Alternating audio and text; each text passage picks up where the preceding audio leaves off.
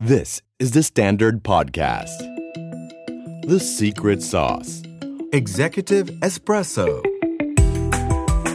สวัสดีครับ ผมเคนนักคริน และนี่คือ The Secret Sauce Executive Espresso สรุปความเคลื่อนไหวในโลกเศรษฐกิจธุรกิจแบบเข้มข้นเหมือนเอสเปรสโซให้ผู้บริหารอย่างคุณไม่พลาดประเด็นสำคัญ The Secret Sauce ตอนนี้อยากชวนคุยเรื่อง ETF ครับ ผมว่าตอนนี้หลายคนเริ่มเสิร์ช Google การลงทุนต่างประเทศมากยิ่งขึ้นนะครับกองทุนต่างประเทศเอง หรือว่าเรื่องของ global ETF เอง เพราะหลายคนทราบครับว่าตลาดหุ้นในประเทศไทยตอนนี้มันหดตัวลงไปเรื่อยๆ แล้วก็พูดกันตามตรงครับอุตสาหกรรมที่เป็นอนาคต ของโลกเนี่ยไม่ว่าจะเป็นหุ้นเทคโนโลยีสุขภาพต่างๆเนี่ยในประเทศไทยยังมีไม่มากนักนะครับ เพราะฉะนั้นนักลงทุนหลายคนเลยเริ่มมอง offshore มากขึ้น แต่ offshore ก็มีเครื่องมือการลงทุนที่หลากหลายมาก ใครที่มีเวลาเยอะๆหน่อย แล้วก็สนุกกับการเลือกจัดสรรพอร์ตของตัวเองเนี่ยก็อาจจะไปลงพวกกองทุนเปิดต่างๆนะครับหรือว่าคนที่มีกำลังซื้อหน่อยเนาะก็อาจจะไปเรื่องของ wealth management แล้วแต่เจ้าไปแต่วันนี้ผมอยากจะเปิดอีกโลกหนึ่งซึ่งผมว่าน่าสนใจสำหรับคนที่รายได้อาจจะไม่ได้เยอะมาก แต่ว่าอยากสะสมความมั่งคั่งให้กับตัวเอง ชื่นชอบวิธีการแบบ passive way นะครับ ไม่ต้องไปดูตลาดอะไรเยอะมาก ดูตามดัชนีเป็นหลักนะครับ ก็คือเรื่องของ ETF ที่น่าสนใจมากกว่านั้นก็คือ Warren Buffett ครับ ที่เคยปฏิเสธ ETF มาตลอดเนี่ยปลายปีที่แล้วเพิ่งเข้าไปลงทุนเอง เพราะฉะนั้นมันคืออะไรเกี่ยวข้องกับเราอย่างไร จะเป็นทางเลือกของทุกท่านได้ไหม น่าสนใจอย่างไร วันนี้ผมชวนคุยเรื่องนี้กับคุณตราวุฒิเหลืองสมบูรณ์หรือคุณเผ่า CEO แล้วก็ผู้ก่อตั้งจิตตะครับ สวัสดีครับ สวัสดีครับคุณเคน อ้โหวันนี้ผมรู้สึกว่าน่าจะเป็นการเปิดโลกการลงทุนของผมเองด้วยครับให้อธิบายคร่าวๆกันครับว่า ETF คืออะไรครับ จริงๆ ETF เนี่ยย่อมาจากคำว่า Exchange Traded Fund เพราะนั้นแปลตามตัวเลยครับ คือแปลจากหลังมาหน้าก็คือกองทุนที่มีการซื้อขายในตลาดหุ้นอืมนะครับนี่ concept ง่ายๆเลย มันต่างจากกองทุนรวมปกติยังไงถูกไหมครับปกคือ ETF เนี่ยเขาบอกเป็นการเอาข้อดีของกองทุนรวม คือการกระจายความเสี่ยงอืมถูกไหมครับกองทุนรวมหนึ่งกองสมมติ เราไปซื้อกองเซ็ตห้าสิบครับหนึ่งร้อยบาท ไอ้ร้อยบาทของเราเท่ากับไปกระจายซื้อหุ้นประมาณ 50 ตัวในประเทศถูกไหมครับครับก็มองว่าเฮ้ยเราก็จะมีความมั่นคงสูงระดับหนึ่งแล้วมีการอืมกระจายความอืมเสี่ยงมากกว่าซื้อหุ้นรายตัวครับนะครับ แต่ข้อเสียของกองทุนรวมก็คืออะไรครับ เราจะต้องอาไปซื้อแล้วก็ซื้อผ่านตัวแทนหรือว่าจะรู้ราคาซื้อขายได้ก็ตอนตลาดปิด ไม่สามารถซื้อในช่วงระระหหว่าว่างงวัวันนได้ได้อืมถูกไหมครับ แล้วก็ความหลากหลายอาจจะมีน้อยกว่าครับแต่ว่าถ้าเป็น ETF เนี่ยก็คือกองทุนรวมที่ไปจดซื้อขายในตลาดหุ้นอืมเพราะฉะนั้น ETF หนึ่งตัวเนี่ย มันจะคือกองทุนรวมที่มีกระจายการซื้อหุ้นเป็นร้อยตัวเหมือนกันอืมแต่เราสามารถซื้อ ETF เนี่ยผ่านตลาดหุ้นได้เลยอืมเรารู้ราคาเรียลไทม์ได้เลยอืมเช่นสมมติเราซื้อ ETF ที่เป็น S&P 500ครับเราอาจจะใช้เงินประมาณสมมติ 100 เหรียญ เท่ากับ 100 เหรียญเราเนี่ยซื้อหุ้นประมาณ 500 ตัว หุ้นอืม Google Facebook Amazon อะไรได้หมดเลยหวานเฉลี่ยได้หมดเลยวันเฉลี่ยจากแค่ร้อยเหรียญแล้วก็จะสะสม DCA หรือทำอะไรไปได้เงี้ยเรื่อยๆเลยครับนะครับแล้วก็การที่มันซื้อขายอยู่ใน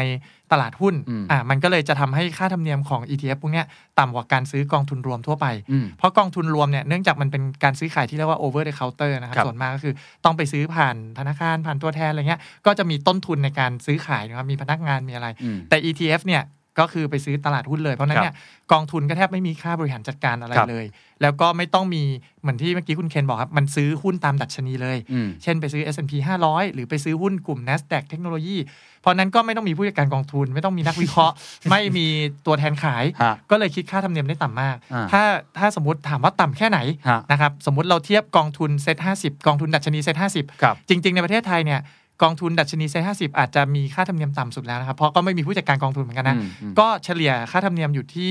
0.5 ถึง 0.6เปอร์เซ็นต์ครับนะครับ ถ้าเป็นอเมริกากองทุนดัชนีเนี่ยน่าจะอยู่สักประมาณ 0.1เปอร์เซ็นต์อืมแต่ถ้าเป็น ETF ที่อืมลงทุนในดัชนีหุ้นอืม S&P 500 เนี่ยต่ำสุดรู้สึกว่าจะอยู่สักประมาณ 0.03เปอร์เซ็นต์โอ้โห คือค่าธรรมเนียมเหมือนแทบไม่เสียครับฮะแล้วคุณได้ ได้พอร์ตคุณจะเติบโตเท่ากับหุ้น 500 ตัวของอเมริกาไปเรื่อยๆครับเลย โดยที่แบบแทบไม่เสียเงินเลย ครับ คือดูตัวเลข 0.1 อะไรที่ดูเหมือนจะน้อยแต่จริงๆ ถ้าเกิดเทียบเป็นตัวเงินเยอะมากต่างกันแล้วจริงๆเยอะมากเวลาหลายคนลงกองทุนจะรู้ครับว่าจะเจ็บปวด เจ็บตัวอ่าครับตอนค่าธรรมเนียมนี่แหละอ่าเพราะบางทีใช่เราไม่ได้สังเกตมันให้ดีพอใช่ผมผมครับขออนุญาตถามนิดนึงสำหรับคนที่อาจจะยังไม่ค่อยเข้าใจนักปูครับพื้นเล็กน้อยนะครับว่า ผมเข้าใจว่ามันเป็นการรวมข้อดีครับของหุ้นกับและกองทุนใช่ครับ ผมก็เห็นแผนแพทย์หนึ่งเป็นวงกลมสองวง แล้วก็มีตรงกลางอยู่ถูกไหมฮะใช่ครับ มันรวมข้อดีอะไรบ้างที่อยู่ระหว่างหุ้นและกองทุนฮะโอเค ก็ข้อดีอย่างที่บอกนะครับของกองทุน ภาพของกองทุนคือมีการกระจายความเสี่ยง กองทุนหนึ่งกองถือหุ้นเป็นร้อยตัว เพราะฉะนั้นมันจะเสี่ยงน้อยกว่าเราไปถือหุ้นตัวเดียวครับสมมติเราถือหุ้นตัวเดียว สมมติอะเป็นหุ้นอ่าสมมติ Apple ก็ได้นะครับครับสมมติยกแค่ยกตัวอย่างนะครับอืมแต่วันหนึ่ง เราก็ไม่รู้ Apple อาจจะโดน disrupt อีกทีอืมก็ได้แล้ววันนั้นอะไร Apple ก็อาจจะตกเหมือนที่ BlackBerry ก็ก็เคยขึ้นอืมแล้วก็ลงได้อืมเพราะนั้นมันก็จะมีความเสี่ยงของการถือหุ้นแค่ตัวเดียวอืมทีนี้ตามทฤษฎีเขาบอกว่ายิ่งคุณถือหุ้นหลาย ๆ ตัวมากเท่าไหร่เนี่ยความเสี่ยงของหุ้นรายตัวที่ว่าเฮ้ยมันจะเกิดวิกฤตหรือเกิดอะไรที่หุ้นตัวนั้นจะเจ๊งอะมันจะน้อยลงครับถูกไหมครับถือหุ้นหนึ่งตัวเจ๊งไม่หมดเลยอืมแต่ทั้งหมดถือหุ้น 30 ตัว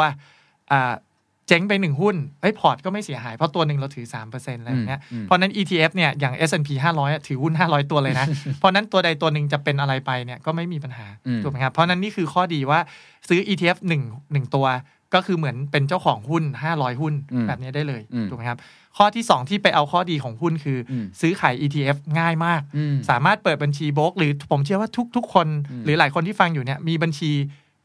พอร์ตหุ้นอยู่แล้วครับก็ ไปซื้อ ETF ต่างประเทศได้เลย ถ้าเป็นพอร์ตต่างประเทศคือมันนะซื้อเหมือนหุ้นเลย มันซื้อเหมือนหุ้นเลยกด ticker ปุ๊บสมมติ VTI ปุ๊บ มันก็จะเห็นกราฟราคาดัชนี ดัชนีอืมอะไรทุกอย่างของ VTI เนี่ยขึ้นมาเลย แล้วก็อืมซื้อเหมือนหุ้น เพราะฉะนั้นนักอ่าสมมตินักลงทุนเขามีเครื่องมือครับบางอย่างที่จะต้องดูราคาย้อนหลังหรืออะไรเงี้ยกองทุนส่วนมากไม่ค่อยมีอืมแต่ถ้าเป็น ETF ปุ๊บมันจะดูเหมือนกราฟหุ้นได้เลยเข้าใจแล้วหรือว่าจะมีข้อมูลว่าตอนเนี้ยเขาคิดค่าธรรมเนียมเท่าไหร่ถือหุ้นอะไรอยู่บ้าง แล้วค่อนข้าง real-time ค่อนข้างเร็วอืมครับอืมผมทราบมาว่า ETF จริง ๆ ก็มีมานานแล้ว มีมานานมากใช่ไหมฮะใช่ครับระเทศไทยก็มีอยู่แล้ว มีอยู่แล้วแต่ค่อนข้างน้อยครับ อย่างอืมผมเชื่อว่าในต่างประเทศเนี่ยมี ETF เนี่ยหลายพันตัวอืมประเทศไทยมีอยู่ประมาณ 17 ตัวอืมถูกไหมครับอืมซึ่งตรงเนี้ยมันจะเป็นนิดนึงคือการทำ ETF ขึ้นมาเนี่ย สิ่งที่จะต้องมาพ่วงกับ ETF คือเขาเรียกว่า liquidity ครับ market maker หมายความว่าเราไปซื้อหุ้นเนี่ย สมมติเราซื้อ ETF หนึ่งตัวอืมถ้าเราไปซื้อแล้วไม่มีคนเราอยากจะขายไม่มีคนซื้อต่อเป็นไงครับเออมันก็ไม่ไม่รู้จะซื้อไปทำไมใช่เพราะขายไม่ได้ใช่ทำไมถูกไหมครับ เพราะฉะนั้นเนี่ยอย่างประเทศไทยเองพอเขาจะเรียกว่าต้องมี market maker คือมีคนที่คอยรับซื้อคอยขาย ETF เหมือนหุ้นนะครับ หุ้นที่มีอ่า liquidity สูงคนก็เล่นเยอะอ่าถูกไหมครับอ่าอย่างอเมริกาเนี่ยเนื่องจากตลาดมันใหญ่มาก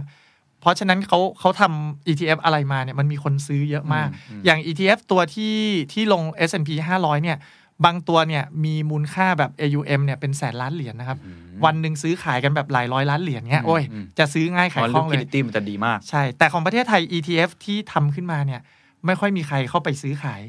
ถูกไหมครับพอไม่มีใครเข้าไปซื้อขายก็เลยไม่มีใครอยากออก ETF อ๋อเข้าใจแล้วมันก็เลยมีน้อย มันก็เลยมีน้อยเพราะคนไทยยังอยากซื้อขายหุ้นมากกว่าอืมหรือกลุ่มหนึ่งก็คือไปซื้อเป็นกองทุนรวมเลย ยังไม่ค่อยมีใครที่อยากจะซื้อ ETF ที่จำนวนมากพออมแต่เมื่อไหร่ที่คนจะซื้อ ETF จำนวนมากพอ ผมว่าทางบลจหลายที่ก็น่าจะเปิด ETF มาขายได้เรื่อยครับๆครับ ETF มีกี่ประเภทครับ ETF จริงๆเนี่ยมีปัจจุบันนะครับกว้างมากอืมสมัยตอนแรกที่ ETF มันกำเนิดขึ้นนะครับ มันจะเอามาแทนกองทุนดัชนี เป็นหลักก่อนเข้าใจแล้วคืออะพูดสำหรับคนที่อาจจะไม่ได้ค่อยเข้าใจอ่ากองทุนดัชนีคืออะไรก่อนเอางี้ก่อนอ่ากองทุนดัชนีก็คือกองทุนที่ไปซื้อขายหุ้นตามดัชนีอ้างอิงเลยอืมสมมุติว่าเราเป็นกองทุนดัชนีเซ็ตห้าสิบ ก็คือเหมือนไม่ต้องมีผู้จัดการกองทุนนะครับ ก็คือมีคนหนึ่งคนคอยไปซื้อหุ้นในเซ็ตห้าสิบครับตาม weight ของเขาตาม Market Cap ถ้า weight มีการเปลี่ยนเท่านี้เขาก็ไปปรับพอร์ตให้ครับเพราะฉะนั้นกองทุนดัชนีเนื่องจากไม่ต้องมีการวิเคราะห์รายตัวอะไรมากมายเนี่ยก็จะเลยมีค่าธรรมเนียมที่ต่ำอืมถูกไหมครับส่วน ETF เนี่ยก็เลยเกิดขึ้นมาเพื่อช่วยอย่างที่บอกอะครับว่าทำให้ค่าธรรมเนียมมันต่ำต่ำลงไปอีก แล้วคนสามารถมาทำการซื้อขายในตลาดหุ้นได้ ง่ายขึ้นด้วยง่ายขึ้น อันนี้จริง ๆ ถ้ามองในภาพใหญ่ไม่ใช่แค่คนที่ลงทุนระยะยาวนะครับอืม ETF มันจะมีประโยชน์สำหรับคนที่เป็นเทรดเดอร์หรืออะไรด้วยหมายความว่าบางคนสมมติเราเราซื้อหุ้นอยู่ครับเอาภาพง่ายๆเอ้ยซื้อหุ้นแต่เรากลัวว่าตลาดจะตกหรือเปล่าอืมถูกไหมครับ เราก็อาจจะไปสมัยถ้าเป็นของไทยอาจจะไปซื้อ t f e c อืมอืมว่าไปช็อตไว้ว่าเฮ้ยถ้าหุ้นตกเราก็ได้กำไรใช่ใช่ใช่ถูกไหมแต่มันก็จะมีความวุ่นวาย ถ้าเป็นแล้วมันไปต้องเชี่ยว ETF ชาญระดับหนึ่งด้วย ใช่ แต่ถ้าไปเป็น ETF ปุ๊บ เรามองว่า ETF ตัวเนี้ยเหมือนหุ้นเลย เราไปช็อต S&P 500 ก็คือไป short หุ้นตัวนี้เลยอืมมันมันก็จะง่ายครับอืมแล้วมันก็ เหมือนมีข้อมูลอะไรที่ที่คล้ายๆหุ้นข้อมูลมันจะเยอะมาก แล้วเป็น real-time มากขึ้นอืมมากกว่ากองทุนครับอะไรพวกเนี้ยครับเพราะฉะนั้นตอนเริ่มต้นก็เป็นตามดัชนีกองทุนดัชนีก่อนใช่ครับแล้วหลังในช่วงเวลานี้มันพัฒนามายังไงฮะ ETF เนี่ยคือเนื่องจากพอเขาออก ETF อิงกองทุนดัชนี เช่นสมมติไอ้พวกกองที่เป็นลง S&P 500อะครับค่าธรรมเนียมมันเริ่มต่ำอืมแล้วคนก็เริ่ม request แล้วว่าเฮ้ยคุณไม่ต้องลงแบบ กระจายความเสี่ยงเยอะแบบ 500 ตัวของ S&P ก็ได้นี่อืมก็มีคนอยากลงเฉพาะกลุ่มเทคโนโลยีอะอืมใช่คุณใช่ก็ใช่สร้าง ETF ของเทคโนโลยีขึ้นมาเลยอ่าแล้วก็ไปอ้างอิงดัชนีที่ซื้อเทคโนโลยีเลยอ่าอะสมมุติไปอ้างอิงแบบ NASDAQ อะไรพวกนี้เลยนะก็แต่ได้ร้อยอะสมมติอ่าแบบนั้นอ่าหรือว่าเป็นสมมติปัจจุบันมีกลุ่ม cloud computing กลุ่ม e-sport โอ้ยมันก็เริ่มตามมีเหมือนกองทุนเปิดขึ้นไปเรื่อยๆ กองทุนรวมเข้าไปเรื่อยๆเนอะใช่ คือแล้วแต่ตอนเนี้ยที่บอกมีหลายพันอันก็คืออมแล้วแต่คุณจะนึกได้ครับ มันมีอืมแทบจะหมดแล้วถูกไหมครับอ่าแม้แม้กระทั่ง เพื่อนผมหลายคนเลยตอนเนี้ยฮะถามว่าเฮ้ยอยากลงคานาบิสกัญชา เอามาใช้ในการแพทย์นะ ก็มีก็มีอ่าอ่าว่าจะทำยังไงอยากลง แล้วไม่รู้จะซื้อซื้อหุ้นหุ้อะไรนตัวตัวอะไรไหนเออก็ก็ไป ETF กัญชาได้เลยครับหรือว่าช่วงที่ผ่านมาเราจะเห็นว่าน้ำมันมีความผันผวนครับแล้วบางทีเราเรารู้ว่าเฮ้ยน้ำมันราคาลงแน่สมมติอือืมแต่เราแบบเฮ้ยปกติวิเคราะห์แต่หุ้น sector อื่นนะไม่ได้วิเคราะห์หุ้นน้ำมันเลยอืมทีนี้เราจะแบบ ไปรู้ได้ไงว่าตัวไหนจะขึ้นจะลง เราก็ไม่ต้องคิดมากก็ไปซื้อ ETF น้ำมันเลยอืมว่าถ้าคิดว่าน้ำมันจะขึ้นก็ซื้อทาง sector เนี่ยแหละอืมซื้อ ETF อืมถ้ารู้ว่าน้ำมันจะลงก็ไปช็อตตัว ETF ออยไว้อืมแบบเนี้ยครับ อย่างอืมช่วงที่ผ่านมาที่ทองขึ้นเนี่ยครับจะเห็นว่า ETF ETF ทองก็พุ่งใช่ปี๊ดใช่เลยอ่าแล้วแล้วเนี่ยเราก็จะเห็นว่าบางคนก็ไปซื้อ ETF ทองต่างประเทศได้เลย ไม่ต้องมานั่งซื้อแบบที่ไทยหรือว่าที่ต่างประเทศเป็นเป็นราคา spot ครับ rate หรืออะไรพวกนั้นคือก็แสดงว่าตอนนี้ ETF มันมีหลากหลายมาก มีหลายพันตัวและหลากหลาย หลากหลาย sector หลากหลายกลุ่มหลากหลายวิธีมากครับจริง ๆ ปัจจุบันเนี่ยมีกระทั่ง ETF ที่เป็น Active ด้วยนะครับอ๋อมีถ้าจำไ active ด้วยเหรอฮะ ใช่ คือปกติ ETF มันจะอ้างอิงดัชนี ใช่ใช่มันจะ passive หน่อยอ่าแต่ปัจจุบันก็มีกอง ETF ที่มี fund manager เข้ามาช่วยด้วย แต่ค่าธรรมเนียมอาจจะแพงขึ้นหน่อย แต่อืมแต่ก็ยังถูกกว่ากองทุนรวมที่เป็น Active อ่เพราะมันอ่มันซื้อขายแบบ ETF อ่าอ่าอ่าคือบางทีมันจะมีแบบบาง sector ที่มันแบบ ยังไม่มีดัชนีอ้างอิงอะไรชัดเจน เป็น sector เกิดใหม่หรืออะไรเงี้ยอืมบางทีเขาจะใช้ fund manager ไปเลือกอืมเข้าใจอีกละทีอ่าอย่างนั้นนะครับ เข้าใจแล้ว คือผมเคยอ่านหนังสือหลายเล่มหรือเรย์ ดาลิโอเองก็อ่าพูดถึงครับ ETF บ่อย มีทั้งจริงจริงๆสินค้าโภคภัณฑ์แบบเอ่อพวกเอ่อเนื้อสัตว์อะไรพวกอะไรแบบนี้ก็มีเหมือนกันใช่ถั่วแล้วก็เหลืองน้ำมันอะไรของอย่างเขาเรย์ ดาลิโอถ้าไปดูพอร์ตเขาอะเขาลง ETF เยอะนะครับใช่ใช่อ่าใช่เพราะเขาก็มองว่าคือเนื่องจากอย่างเรย์ ดาลิโอเขาจะเป็นการ diversify port ครับเอา better strategy เขาว่าเฮ้ย คุณต้องซื้อทรัพย์สินหลากหลายอืมอะเนี่ยแล้วทรัพย์สินบางอันเขาก็จะไปซื้อเป็น ETF อะไรหรือพวกนี้เลย แล้วก็ข้อดีคืออย่างกองทุนของเรย์ ดาลิโอเขาใหญ่มากครับอาจจะมี asset เป็นแบบร้อย billion อืมคือเขามาซื้อแบบบางทีรายตัวก็ไม่ไหวหรอก แต่การซื้อ ETF เห็นไหมครับตัวหนึ่งเนี่ยโอ้วันหนึ่งมันซื้อขายกันหลายร้อยล้านเหรียญอืมเขาก็สามารถเข้าออกจาก ETF ได้เร็วอืมแล้วก็เป็นการเหมือน diversify ETF หนึ่งตัวเขาซื้อบริษัทเป็นร้อยอยู่แล้วอืมนะครับอย่างครับ S&P ผมก็ว่าเรดาริโอก็น่าจะมีอืมพวกเนี้ยครับอืมอืมอย่างอย่างพอพูดถึง ETF เนี่ย เอ่อเราเห็นภาพแล้วว่ามันคืออะไรครับประเภทมันเป็นอย่างไง ผมรู้สึกว่าหลังๆ มันเริ่มได้แล้วความนิยมขึ้น เพราะอะไรมากครับ ก็ผมว่าภาพหลัก ๆ เลยคือค่าธรรมเนียมมันต่ำอืมถูกไหมครับ แล้วก็อย่างหนึ่งต้องบอกว่า บทพิสูจน์มันเริ่มชัดเจนขึ้นอืมว่า passive investment น่ะได้ผลมากกว่า active อืมถูกไหมครับ อ่าเพราะว่าตอนแรกเหมือนกองทุนดัชนีที่เกิดขึ้นครั้งแรกบนโลกเนี่ยรู้สึกจะสักปี 1970 กว่าๆเนี่ยคนก็หัวเราะหัวเราะว่าเฮ้ยกองทุนดัชนีมันจะไปสู้กองทุน active ที่มีผู้จัดการกองทุนมาดูแลได้ยังไงอืมคุณไปซื้อแค่อินเด็กซ์ทำไมอืมถูกไหมครับ ปรากฏว่าผ่านมาเนี่ยหลายสิบปีเนี่ยผลตอบแทนมันพิสูจน์เลยว่าเฮ้ยอืมอ่า90%ของกองทุน active fund พวกเนี้ยแพ้ดัชนีอืถูกไหมครับ กองทุนดัชนีก็เลยได้รับความนิยมขึ้นมาเรื่อยอืมๆทีนี้พอกองทุนดัชนีได้รับความนิยมปุ๊บ พอมาเป็น ETF ที่ไปเรียนแบบกองทุนดัชนี แล้วค่าธรรมเนียมต่ำกว่าเดิมอีกอืมอืมก็เลยยิ่งได้รับความนิยมอืมเพราะว่าอ่าแล้วคุณซื้อหุ้น S&P 500 ตัวเหมือนกันคุณจะไปเสียค่าธรรมเนียมแพงทำไมอ่าถูกไหมครับแล้ว ETF เนี่ยก็จะดีตรงที่อย่างที่บอกนะครับ คือปัจจุบันเนี่ยอย่างอย่างอย่างพอร์ตต่างประเทศ อย่าง robo advisor ต่างประเทศเนี่ยเขาจะซื้อ ETF เป็นหลักแล้วอืมเพราะว่าเขาสามารถปรับพอร์ตได้เร็วอืถูกไหมครับถูสมมติถูกคุณไปต้ซื้อกองทุนรวมกว่าจะไปส่งคำสั่งสิ้สิ้นนวัวันนอันเงี้ยมันไม่รู้หรือว่า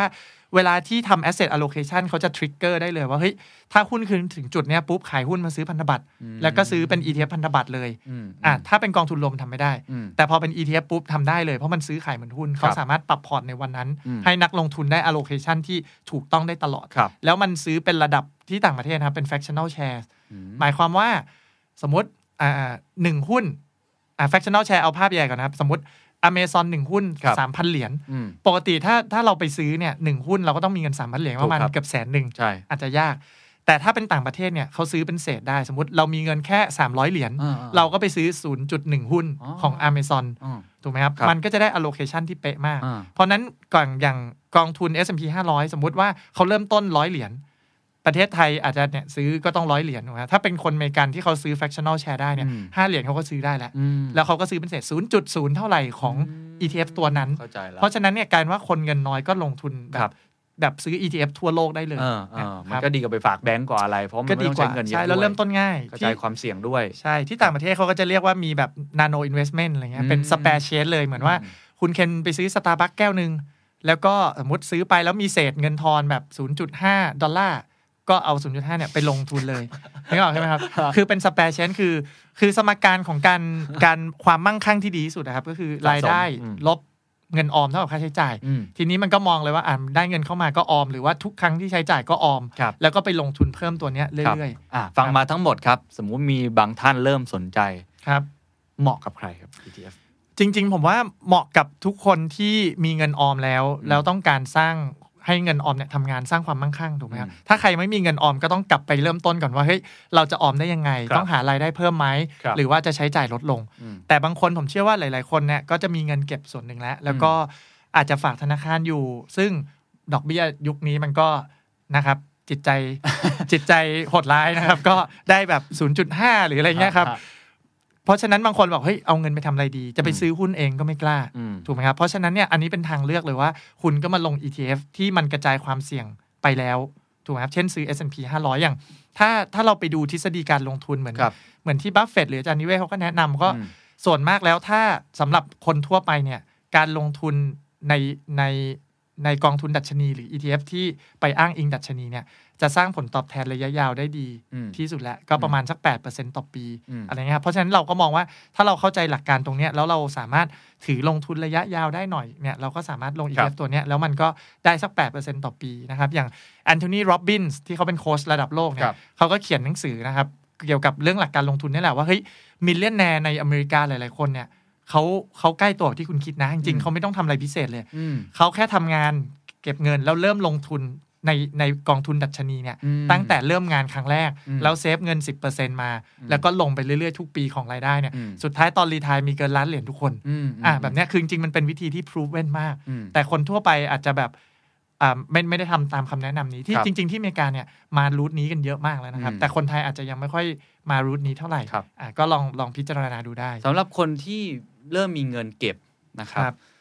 เขาอาจจะสนใจไปซื้อหุ้นรายตัวครับถูกไหมฮะอาจจะมันสนุกอะสมมติลุ้นมัได้ลุ้นได้ลุ้นได้ได้ลุ้ลุ้นนได้ได้ลุ้นศึกษาครับใช่ไหมครับ หรือว่าบางคนอาจจะไปเน้นกองทุนอ่าหลากหลาย ผมไม่แน่ใจว่าความหลากหลายของกองทุนเมื่อเทียบกับ ETF เนี่ยมันมันเป็นยังไงแล้วเนาะแล้วก็อ่าอีกอันหนึ่งก็ครับคือ อาจจะไปดูหุ้นกู้เนาะอ่าไปดูครับพันธบัตรอะไรพวกครัเนี้บยเนี่ยเนี่ยคนกลุ่มเหล่านี้ที่เขามีพยายามหาสินทรัพย์ Solution อื่น ๆ เนี่ย ETF มันมาตอบโจทย์หรือว่ามันมา เป็นอีกหนึ่งทางเลือก หรือมันจะเป็นทางหลักเลยครับ หรือมันจะยังไงสำหรับกลุ่มคนเหล่านี้ ผมว่าจริง ๆ มองว่า ETF ยังไงก็ต้องเป็นเป็นกระแสหลักอยู่แล้ว เพราะว่าอืมถ้าสมมติเราดูตามตามเทรนด์ของโลกอะครับอืมที่อเมริกาหรือว่าตลาดที่พัฒนาแล้วอะสัดส่วนการลงทุนใน ETF เยอะขึ้นเรื่อยอืๆถูกไหมครับ เพราะเพราะว่าต้องบอกว่าปัจจุบันอย่างหุ้นในประเทศไทยหรือหุ้นอเมริกามันเยอะมากใช่คุณไม่สามารถตามหุ้นได้ทุกตัว เพราะนั้นวิธีที่จะลดความเสี่ยงของการต้องมานั่งดูหุ้นทุกตัว ก็คือซื้อ ETF ที่มันอืมลงทุนแบบสัก 50 ตัวร้อยตัว แต่คุณรู้ว่า เทคโนโลยีมาอะอันนี้หลับตาก็ตอบได้ว่าเฮ้ยกลุ่มเทคโนโลยีโตอ่าแน่นอน ทุกคนพูดตรงกัน กลุ่ม healthcare โตแน่นอน fintech e-sport โตอืมแน่นอนอืมอะคุณไม่จำเป็นต้องไปรู้หุ้นรายตัวหรอก แต่คุณรู้ว่าเทรนด์เนี้ยมันกำลังเติบโตคุณก็ลงทุนได้อืมถูกไหมครับแล้วเมื่อกี้ที่คุณเคนบอกว่าเฮ้ยเมื่อ ETF เทียบกับกองทุนในประเทศไทยอย่างเงี้ยอืมอย่างกองทุนในประเทศไทยผมเข้าใจว่าน่าจะมีสัก 3 4 0 0 กองอืมแตีมมันก็จะมีหมุนอยู่ไม่กี่อันที่คนไทยลงมาก ๆ ก็อาจจะเป็นหุ้นจีน อินเดีย เทคโนโลยี หรืออะไรเงี้ยที่เป็นต่างประเทศนะครับครับ ถ้าของไทยเองก็น่าจะได้รับความนิยมเพิ่มขึ้นเลยก็เซ็ตห้าสิบอะไรครับเงี้ยครับแต่ที่ต่างประเทศเนี่ยคุณนึกอะไรออกมันมี ETF รอให้คุณซื้ออยู่แล้วอืม e สปอร์ตก็มีฟินเทคก็มีหุ้นจีนหุ้นอินเดียอืมทำได้หมดเลยอืมคุณจะเข้าจะออกเมื่อไหร่ก็ได้อืมแบบเนี้ยครับก็ก็ผมว่าทางเลือกมันหลากหลายกว่า เพราะฉะนั้นเนี่ย ก็ผมแนะนำว่าถ้าเราเรามีศักยภาพก็อย่าปิดตัวเองว่าเฮ้ยการลงทุนปัจจุบันมัน globalization แล้วอืมมันไม่ใช่ว่าคุณตีกรอบแค่ลงทุนอยู่ในอืมประเทศไทยอืมมันมีเครื่องมือทางการเงินหลากหลาย มันมีวิธีให้ลงทุนทั่วโลกแบบง่ายอืมๆเราก็ต้องศึกษาและใช้ครับมันครับ ผ่าน ETF แบบเนี้ย ETF พันธบัตรก็มีถูกไหมฮะ ETF พันธบัตรก็มีครับอืมแล้วก็อย่างบางคนบอกว่าซื้อหุ้นกู้อะอืมอืมอืมอะบอกบางทีหุ้นกู้ สมมติเราไปซื้อหุ้นกู้ที่เป็นกระดาษจริงๆเนี่ยอืมอาจจะต้องมีเงินล้านหนึ่งสิบล้านเขาถึงจะให้เราซื้อถูกไหมอืมได้สี่เปอร์เซ็นต์อะไรเงี้ครัยบ ถ้าสมมติไป ETF ต่างประเทศ เราก็อาจจะซื้อ ETF ที่เป็นหุ้นกู้ของบริษัทชั้นดีเหมารวมกันเลย อ๋อ ก็มีเหมือนกัน ใช่อ่ามี ETF ที่แบบเป็นซื้อหุ้นกู้แบบร้อยบริษัทพันอ๋อบริษัทรวมกัน เพราะฉะนั้นโอเคอย่างคนไทยผมว่าบางคนเคยเจอไปซื้อหุ้นกู้แล้วแล้วบริษัทเจ๊งใช่ถูกไหมโดนชักดาบอ่าวอ่าสวยแล้วทำไง แต่ถ้าคุณไปซื้อ ETF หุ้นกู้ไอไอ ETF หุ้นกู้ตัวเนี้ยมันก็จะซื้อหุ้นกู้เป็นร้อยบริษัทเลย เพราะฉะนั้น อันใดอันหนึงเจ๊งไปอะมันไม่สะเทือนพอร์ตของคุณอืมความเสี่ยงคุณจะต่ำอืมถูกไหมครับแบบเนี้ยอันนี้คือข้อดี ETF ด้วยคือ ความเสี่ยงที่มันจะหมดตัวเนี่ยมันจะค่อนข้างต่ำครับกว่าการที่คุณจะไปเลือกลงอันใดอันหนึ่งอันเดียวอืมแล้วก็เนี่ยสมมติคุณมีไม่ถึง 10 ล้านเนี่ยคุณก็กระจายความเสี่ยงยากแล้วใช่แต่ถ้าไป ETF เนี่ยคุณซื้อแบบง่ายเลย ETF พวกพันธบัตรส่วนมาก ETF จำนวนมากนะครับ ราคาต่ำกว่าร้อยเหรียญหมด มีไม่กี่ตัวที่เกินร้อยเพราะฉะนั้นเนี่ยคุณมีเงินแค่หลักหมื่นหลักแสนจริง ๆ มันก็เริ่มลงทุนแบบ กระจายความเสี่ยงที่ดีได้มากแล้วครับอืมสบายๆเลย คือ ETF จริงๆ มันเป็นเหมือนทางเลือกของคนที่อยากใช้แบบพวก private banking wealth management ครับอะไรที่ปกติต้องมีเงินเกิน 10 ล้าน 30 ล้านไปอะแล้วไปที่แล้วมีคนช่วยกระจายความเสี่ยงในให้ทรัพย์สินในช่ทรัพย์สิน แต่อันนี้คือเหมือนกับว่ามันมีคนทำให้เราหมดเลย โดยที่ใช้เงินไม่เยอะมาก เพราะมันใช่ครับเป็นตามดัชนีแต่แล้วก็ค่าธรรมเนียมก็ต่อ่าำอ่าคุณก็สามารถซื้อขายได้เหมือนหุ้นนะครับอครัย่าบงที่บอกก็ก็จะดีแล้วคือผมว่ามันก็มาช่วยตอบโจทย์ว่าเออ คุณไม่ต้องมีคนที่มานั่งคอยจับทรัพย์สินให้ต่าง ๆ แล้ว เพราะมันมีทรัพย์สินทุกอย่างเนี่ยอืมให้คุณดูข้อมูลหมดเลยคุณอืมเหลือแค่จะจัดพอร์ตว่าจะลงตัวไหนอะไร เท่าไหร่ ซึ่งมันเร็วกว่าเดิมมากแล้วครับอะถามแทนคนไทยหลาย ๆ คนที่เริ่มสนใจ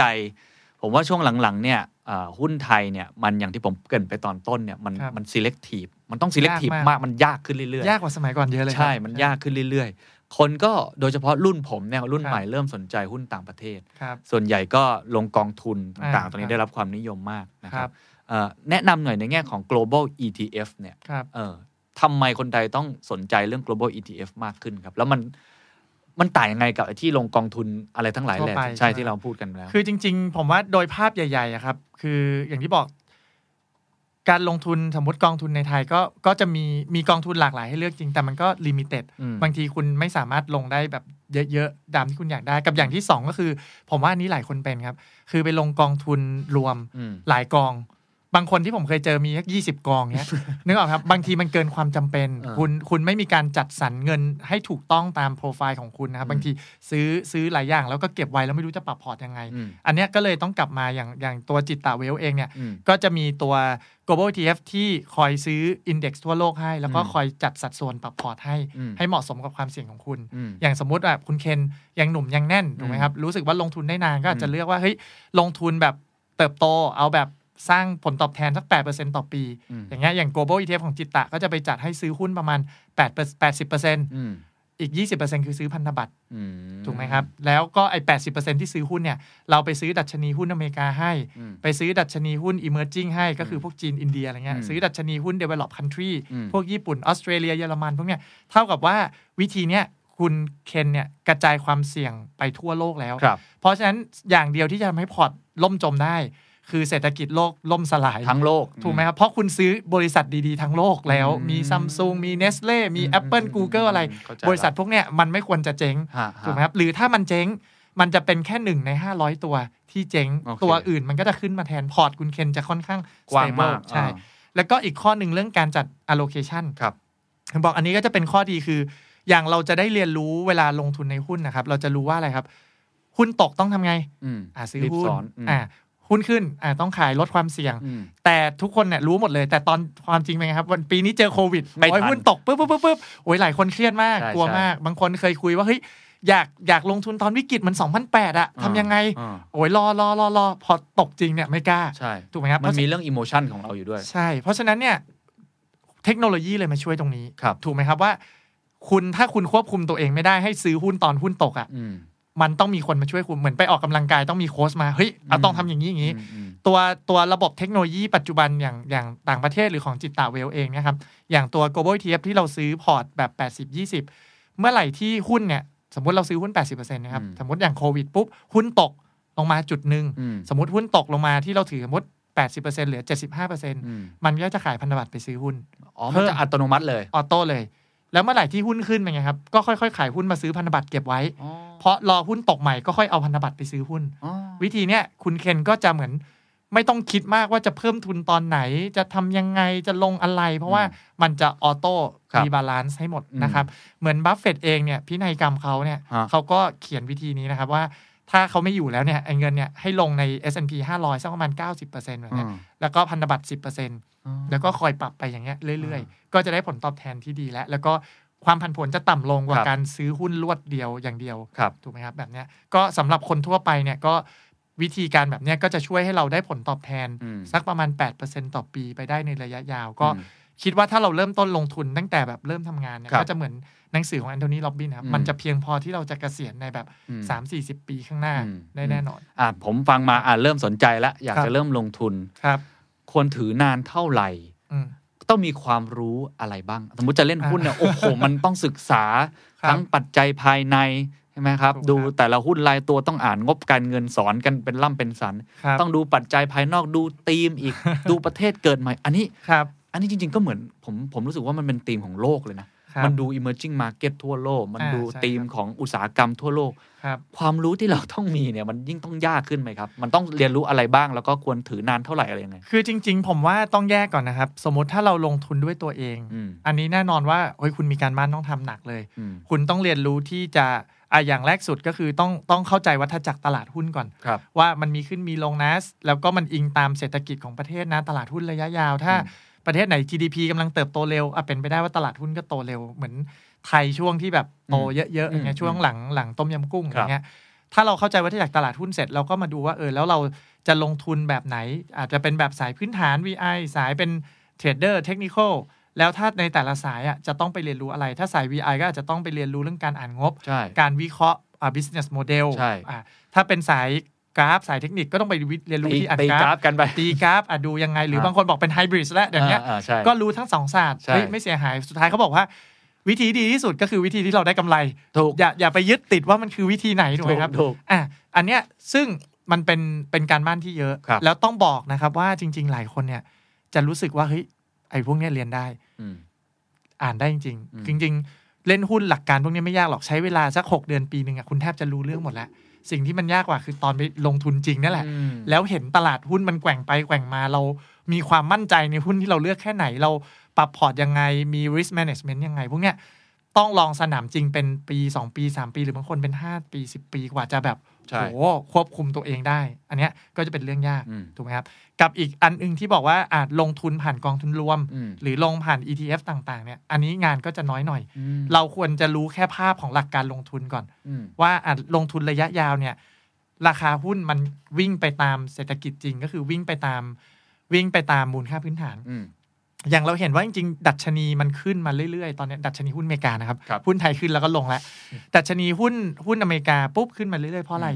เพราะว่ากลุ่มเทคโนโลยีมันโตส่วนมากถูกกระแสถูกถูกไหมครับถูกโควิดเนี่ยหลายอินดัสทรีตายหมดเลย แบงค์นี่ลดเยอะมากลมูดลเยอะค่ามากหาใช่ศาล การบินลดมูลค่ามหาเละศาลเทะถูกไหมครับอ่ารายได้ตกลงแบบ 90%อะไรเงี้ยใช่แต่กลายเป็นรายได้ของกลุ่มเทคโนโลยีโตขึ้นแบบอย่างต่ำสามสิบเปอร์เซ็นต์ถูกอย่างซูมเนี่ยโตสักสามสี่ร้อยเปอร์เซ็นต์ใช่คนใช่ไม่ใช่เยอะขึ้นอะใช่เพราะฉะนั้นอันเนี้ย เราเราเราได้ยินสื่อเราก็รู้ถูกไหมครับว่าอืมเฮ้ยกลุ่มเทคโนโลยีเนี่ยรายได้กำไรมันน่าจะเติบโตยังไง หรือว่ามันมีบริษัทที่อีกวิธีหนึ่งที่ง่ายคืออะไรครับ ไปดู list ของพวก Forbes อะอืมอืมอืมว่าไอ้คนที่รวยติดระดับโลกครับมันมันอยู่กลุ่มอะไร มันเริ่มเข้าอะมาสมัยใหๆก่อนเป็นกลุ่มพลังงานใช่ใช่อะมีกลุ่มอาหารมีกลุ่มแฟชั่นครับโอ้ยตอนนี้เป็นกลุ่มเทคโนโลยี เราก็รู้แล้วว่าเฮ้ยเนี่ยคือเทรนด์ของโลกใช่กลุ่ม healthcare กลุ่มอะไรอย่างเงี้ยผมเพิ่งอ่านเราก็ฉบับมาล่าสุดขขออนุญาตเสริมฮะครับอ่าฉบับล่าสุดของ Forbes เขามีพาดหัวไว้เลยว่าใครรวยสุดๆ ในช่วงโควิดอะแล้วเขาก็เบโซสอะไรอย่างเงี้ยใช่แล้วก็ติดขึ้นมา10คน ส่วนใหญ่ก็จะเป็นด้านการแพทย์หมดเลยอ่าเป็นด้านเกี่ยวกับเทคโนโลยีหมดหมดเลเลยยใช่โดยเฉพาะเศรษฐีหน้าใหม่ๆอ่าอย่างโมเดอร์นาอย่างเงี้ยอ่าครับอย่างหลายๆบริษัทของจีนเองของอืมสิงคโปร์เองก็มีครับก็มันก็จะเห็นเทรนด์ชัดเจนใช่ครับเพราะฉะนั้นเราก็ก็จะรู้ครับจริง ๆ ผมผมชอบคำหนึ่งเหมือนกันแจ็คหม่าเขาเคยบอกไว้คือมีคนไปคิดว่าเฮ้ยธุรกิจเทคโนโลยีแบบมันจะไปได้อีกไกลแค่ไหนเพราะรู้สึกว่ามันขึ้นมาเยอะถูกไหม คือคือเขาบอกว่าจริง ๆ เวลามันมัน disrupt กันทีนึงอะมันไม่ใช่แค่ปี 2 ปีนะอืมสมมุติว่ายุคอุตสาหกรรมไป disrupt ยุคก่อนเนี่ย แต่แต่ละอุตสาหกรรมที่เป็นผู้นำเทรนด์เนี่ยมันจะอยู่ไปแบบ10 20หรือบางอันเป็น50ปีครับอะไรเงี้ยอย่างอะสมัยก่อนมีพวก banking อสังหาพลังงานจนเป็นเทคโนโลยีเนี่ยเขาบอกว่าจริงๆ มันจะเฉลี่ยเฉลี่ยเนี่ยมันจะอยู่ได้สัก50ปีอืมก่อนที่จะมีอะไรมาเปลี่ยนนะครับ อย่างอย่างเทคโนโลยีเนี่ยเขาบอกว่าจริงๆ มันเริ่มต้นแต่ประมาณปี2000อืมเพราะนั้นจริง ๆ แล้วอะ นี่เพิ่งผ่านมาแค่ประมาณ 20 ปีอืมเรายังเห็นว่าหลายบริษัทอะยังมี business model ยังทำได้อีกเยอะอืมหลาย ๆ บริษัทเริ่มคืบคลานไปในอินดัสทรีอื่นๆถูกไหมครับอ่า Facebook จะเริ่มแบบเป็น payment แล้วอืมอ่าอ่ามี matchmaking ด้วยนะ จับคู่ได้เป็นร้านขายของมือสองอะไรแบบเนี้ยหรือว่า Google เนี่ยอ่าก็มี YouTube แล้วก็ยังทำตังค์ได้จาก YouTube เยอะขึ้นเรื่อยอืมๆสมัยก่อนขายแอด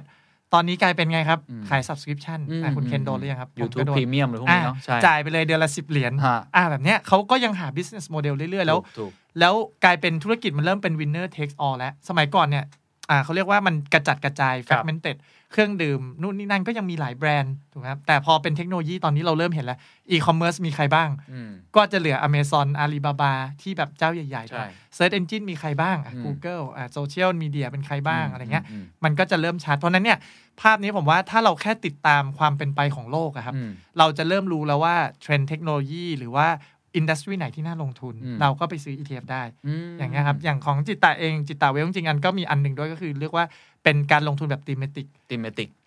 ก็คือเลือกธีมที่เราอยากลงได้เลยอ๋อแบบที่เราพูดเมื่อกี้เลย ใช่ก็คือสมมุติว่าเรารู้ว่าอะ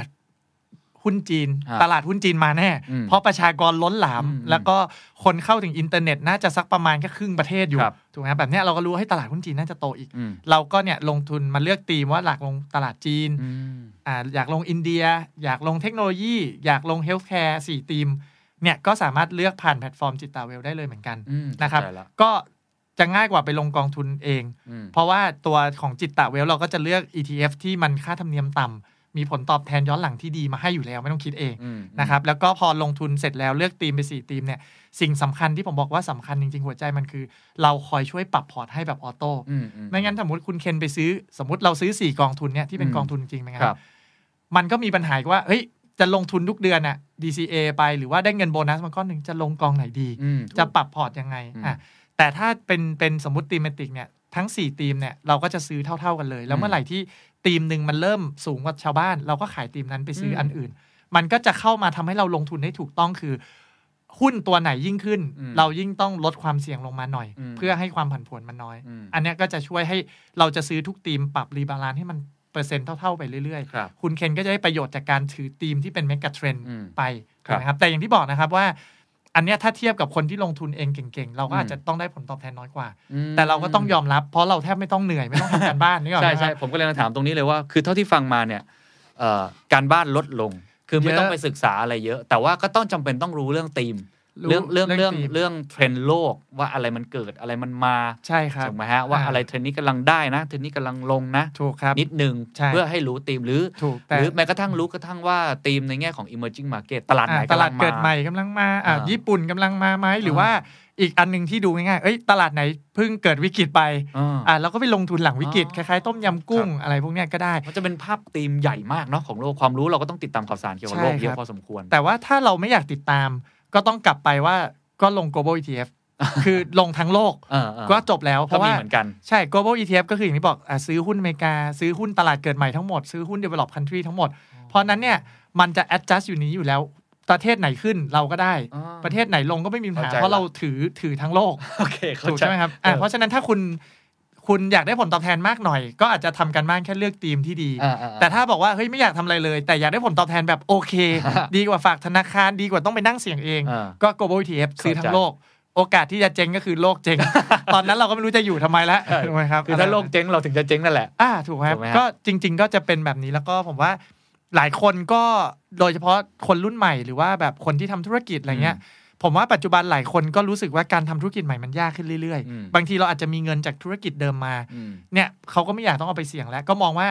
ปกติคุณทำธุรกิจคุณก็ต้องขยายไปทำธุรกิจอื่น อันนี้ก็จบว่าเฮ้ยคุณบอกว่าอยากขยายทำธุรธุรกิจเทคโนโลยีอืมเฮ้ยแล้วจะทำยังไงดี ก็ไม่ต้องไปเสี่ยงทำเอง ก็มาซื้อตัว ETF เทคโนโลยีเลยอืมมันก็จะได้ผลตอบแทนแล้วว่าคุณก็เหมือนเป็นเจ้าของ Google Facebook Apple อืมไปไปไปร่วมกับเขาดีกว่าอืมกว่าที่จะคิดเองหรือว่าคุณบอกว่าเฮ้ยอยากได้ผลตอบแทนประมาณเนี้ยแปดเปอร์เซ็นเราโอเคแล้ว ก็มาลงอะไรที่มันไม่เสี่ยง global ETF ก็ได้ครับแล้วพอมีจุดที่เห็นช่องว่างใหม่ก็ค่อยเอาเงินตรงเนี้ยกลับไปลงทุนอืมอย่างนี้ก็เข้าได้ใจครับมันครัเป็นบที่พักเงินได้ด้วยอะไรอย่างเงี้ยได้ใช่ด้วยแบบนี้ข้อเสียครับพูดมาทั้งหมดมันมีข้อเสียเมื่อกี้ผมได้ฟังอะอยู่แวบหนึ่งว่า คือถ้าเกิดเป็นคนลงทุนเก่งๆจริงอะอาจจะชนะตลาดได้ ถูกไหมอะฮะชนะ ETF อะชนะนนี้ ETF ชัวได้ร์ด้วยอะสมมติอย่างวอลเลนบัฟเฟตเอง ดรนิเวศเองอืมผมว่าก็ก็มีความสามารถในการลงทุนท่านั้นถ้าคุณมีพลังและต้องการที่จะทุ่มเท คุณก็น่าจะไปเลือกหุ้นรายตัว คุณสามารถสร้างเวลได้เร็วกว่าอ่าอ่าบางคนอาจจะได้ผลตอบแทน 15-20%ทบต้นครับถูกไหมครับแต่ว่า ถ้าอยากได้แบบนั้นจริงๆลงทุนแค่หุ้นไทยปัจจุบันก็ยากแล้วอืมไม่เหมือนสมัยแบบยุคทองของ VI ที่โอ้ยทุกหุ้นโตหมดอืมตอนนี้ยากขึ้น เพราะฉะนั้นถ้าจะเป็นปัจจุบันก็ควรจะมองหุ้นต่างประเทศไปด้วยเหมือนกันครับหุ้นกลุ่มเทคโนโลยีหรืออะไร เราก็อาจจะต้องมีแบบศึกษาหรือติดพอร์ตบ้างอืมก็กลายเป็นว่าต้องไปอ่านภาษาอังกฤษอีกอืมอ่านงบการเงินภาษาอังกฤษคุณอืมก็ต้องมีความรู้ฝั่งนั้นด้วยเหมือนกันอืมแต่ถ้าคุณทุ่มเทเวลาได้แล้วก็ก็ทำได้จริงอะครับผลตอบแทนก็จะสูงกว่าอืมถูกไหมครับแต่ว่าอย่างอย่าง global ETF เองก็อย่างที่บอกว่า เราก็ลดความเสี่ยงลงมาอืมแล้วก็ทุกคนจะได้ผลตอบแทนในระดับที่คุ้มกับความเสี่ยงหรือเวลาที่เราใส่เข้าไปอืมถ้าคุณอยากได้ผลตอบแทนมากก็ต้องทุ่มเทเองอืมอ่าแต่ว่าถ้าแบบคนบอกว่าเฮ้ยแปดเปอร์เซ็นต่อปีน้อยไป อาจจะขอลงแบบตีมติกว่า อ๋ออืมเรารู้แค่ว่า เฮ้ย ลงทีมเทคโนโลยีเนี่ยแหละ แต่ไม่อยากเลือกรายตัวอืมก็ลงทีมเทคโนโลยีไปอืมระยะยาวมันก็น่าจะยังโตได้เรื่อยครับๆอยู่ดีอย่างนั้น เพราะฉะนั้นถ้าเป็นคนที่เอาผมเปรียบเทียบเหมือน มีคนขับรถ กับขับเองอ่าถ้าอยากขับเองคุณก็ไปลงทุนเองศึกษาเองสนุกใช่ด้วยตัวเอง แต่ก็เสี่ยงเสี่ยงเองอ่าแต่อาจจะได้อาจจะชนะตลาดก็ได้อาจจะชนะถูกไหมใช่ฮะครับแต่ถ้าเกิดอยากมีคนขับให้แล้วเป็นอ่าคนขับแบบที่ทั้งโลกเลยอ่าอันเนี้ยอาจจะเหมาะกับคุณคือคนไม่ต้องถูกทำการบ้านเยอะมากใช่ครับคนไม่ค่อยมีเวลายิ่งถูกน่าจะครับเหมาะนะถูกไหมฮะเหมาะกับคนไม่มีเวลาใช่ครับอ่าเพราะว่าการลงทุนจริง ๆ บางคนคิดว่ามันง่ายครับแต่มันจริงๆมันเป็นงานที่หนักนะครับใช่แล้วก็จริง ๆ มันไม่ใช่แค่เรื่องเวลาอ่าเรื่องของ tension กับความเครียดด้วย คุณอย่าลืมคือถูกคือครับเขาบอกว่าคุณทำธุรกิจเนี่ยอืม คุณตัดสินใจเป็นแบบ10 20ครั้งต่อวัน แต่มันจะเป็นเรื่องเล็ก ๆ น้อยอืมๆไม่ได้เสียหายกับธุรกิจมากอืม decision ใหญ่ ๆ มีไม่กี่ครั้งอืมแต่หุ้นทุกครั้งที่คุณซื้อหุ้นเนี่ยอืมโอ้ยบางทียิ่งพอร์ตใหญ่ ๆ เนี่ยโอ้ยซื้อทีบางทีขาดทุนแบบเป็น10เป็นร้อยล้านอืมภายในไม่กี่วันอืมคุณรับความเครียดตรงนั้นได้หรือเปล่าอืมอืมถ้ารับไม่ได้ก็ลงทุนเองไม่ได้อืมก็ต้องเนี่ย diversify ครัขึ้บนอะไรเงี้ยครับแต่ถ้ารับได้ก็ก็ต้องลงทุนเอง แล้วก็แต่ว่าลงทุนเองจุดหนึ่งก็จะมีลิมิตนะครับผมคุยกับหลาย ๆคนเนี่ยอ่า นักลงทุนเก่งๆ พอเริ่มไปเยอะขึ้นเรื่อยๆ ก็เริ่มรู้สึกแบบไม่ค่อยอยากลงทุนแล้วอ่าเริ่มรู้สึกอยากจะมาแบบลง ETF แบบนี้หรืออะไร เพราะว่าพอลงทุนเองเองระยะยาวยิ่งพอร์ตใหญ่ขึ้นอะทางเลือกมันมีน้อยลงอืมมันซื้อหุ้นรายตัวได้ยากอืมมันก็จะต้องไปหาหุ้นใหญ่ ๆ ลง ซึ่งมันก็ยิ่งมีน้อยเข้าไปอีกอืมอย่างเงี้ยครับ หลายคนที่รู้จักก็เลยเริ่มไปลงทุนหุ้นต่างประเทศแล้ว หรือว่าบางคนก็ลงเป็น ETF เทคโนโลยีไปเลยอืมว่าเฮ้ยไม่อยากเลือกอะไรแล้ว เราก็ไม่ต้องไปเสี่ยงอะไรมากก็มีเงินพอแล้วอืมอะไรอย่างเงี้ยก็ได้ครับ อืมอย่างอย่างถ้าเกิดเรามอง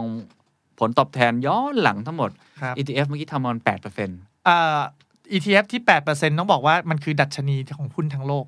เช่นสมมติ S&P 500 ได้ 80%อะไรเงี้ย Emerging อาจจะได้น้อยกว่า แต่ว่าสัดส่วนของพอร์ตที่สมมติอย่างอย่างเราจัดให้เนี่ยครับย้อนหลังก็ได้ประมาณ 8-9%ต่อปี เพราะมันจะมีพันธบัตรช่วยลดความเสี่ยงให้ด้วยโอเคอย่างเงี้ยครับ แต่ว่าถ้าเป็น ETF พวกที่เป็นเทคโนโลยีแบบเนี้ย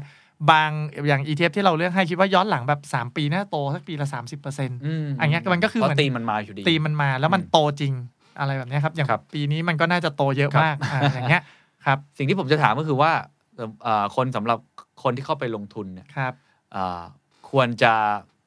ถือยาวประมาณเท่าไหร่อืมควรจะมีหลักการหลักคิดในการลงทุนแบบนี้คืออะไรเพราะมันแพสซีฟเนาะใช่ครับเราลงทุนยาวๆเลยไหมครับ หรือจครัริงบๆแล้วว่าเฮ้ยเรามาเอาสักสามปีเอาออกเข้าไป ย้าย allocation กัน อันนี้คือวิธีคิดของอ่าผมพี่เผาคืออะไรคือจริงๆวิธีคิดว่าถือยาวแค่ไหนอยู่ที่ว่าความเสี่ยงเรารับความเสี่ยงได้แค่ไหนกับ เราต้องรีบใช้เงินหรือเปล่าอืมถูกไหมครับเพราะว่าการลงทุนจริง ๆ ต้องบอกนะครับว่าหุ้นปัจจุบันหุ้นเป็นทรัพย์สินที่ให้ผลตอบแทนสูงที่สุดในระยะยาว ระยะยาวที่ว่าคือแบบสมมติสัก 10 ปีขึ้นไปเนี่ยเฉลี่ยมันก็ควรจะได้สักประมาณ 8%ต่อปีอะไรเงี้ยแต่บางคนบอกว่าอ้าวแล้วถ้า ถึงไม่ถึงระดับนั้นทำยังไงอืมคุณก็จะต้องลดความเสี่ยงด้วยการกระจายไปทรัพย์สินอื่นบ้างอืมถูกไหมครับแบบเนี้ยมันเพราะฉะนั้นเนี่ยยิ่งยิ่งเราถือ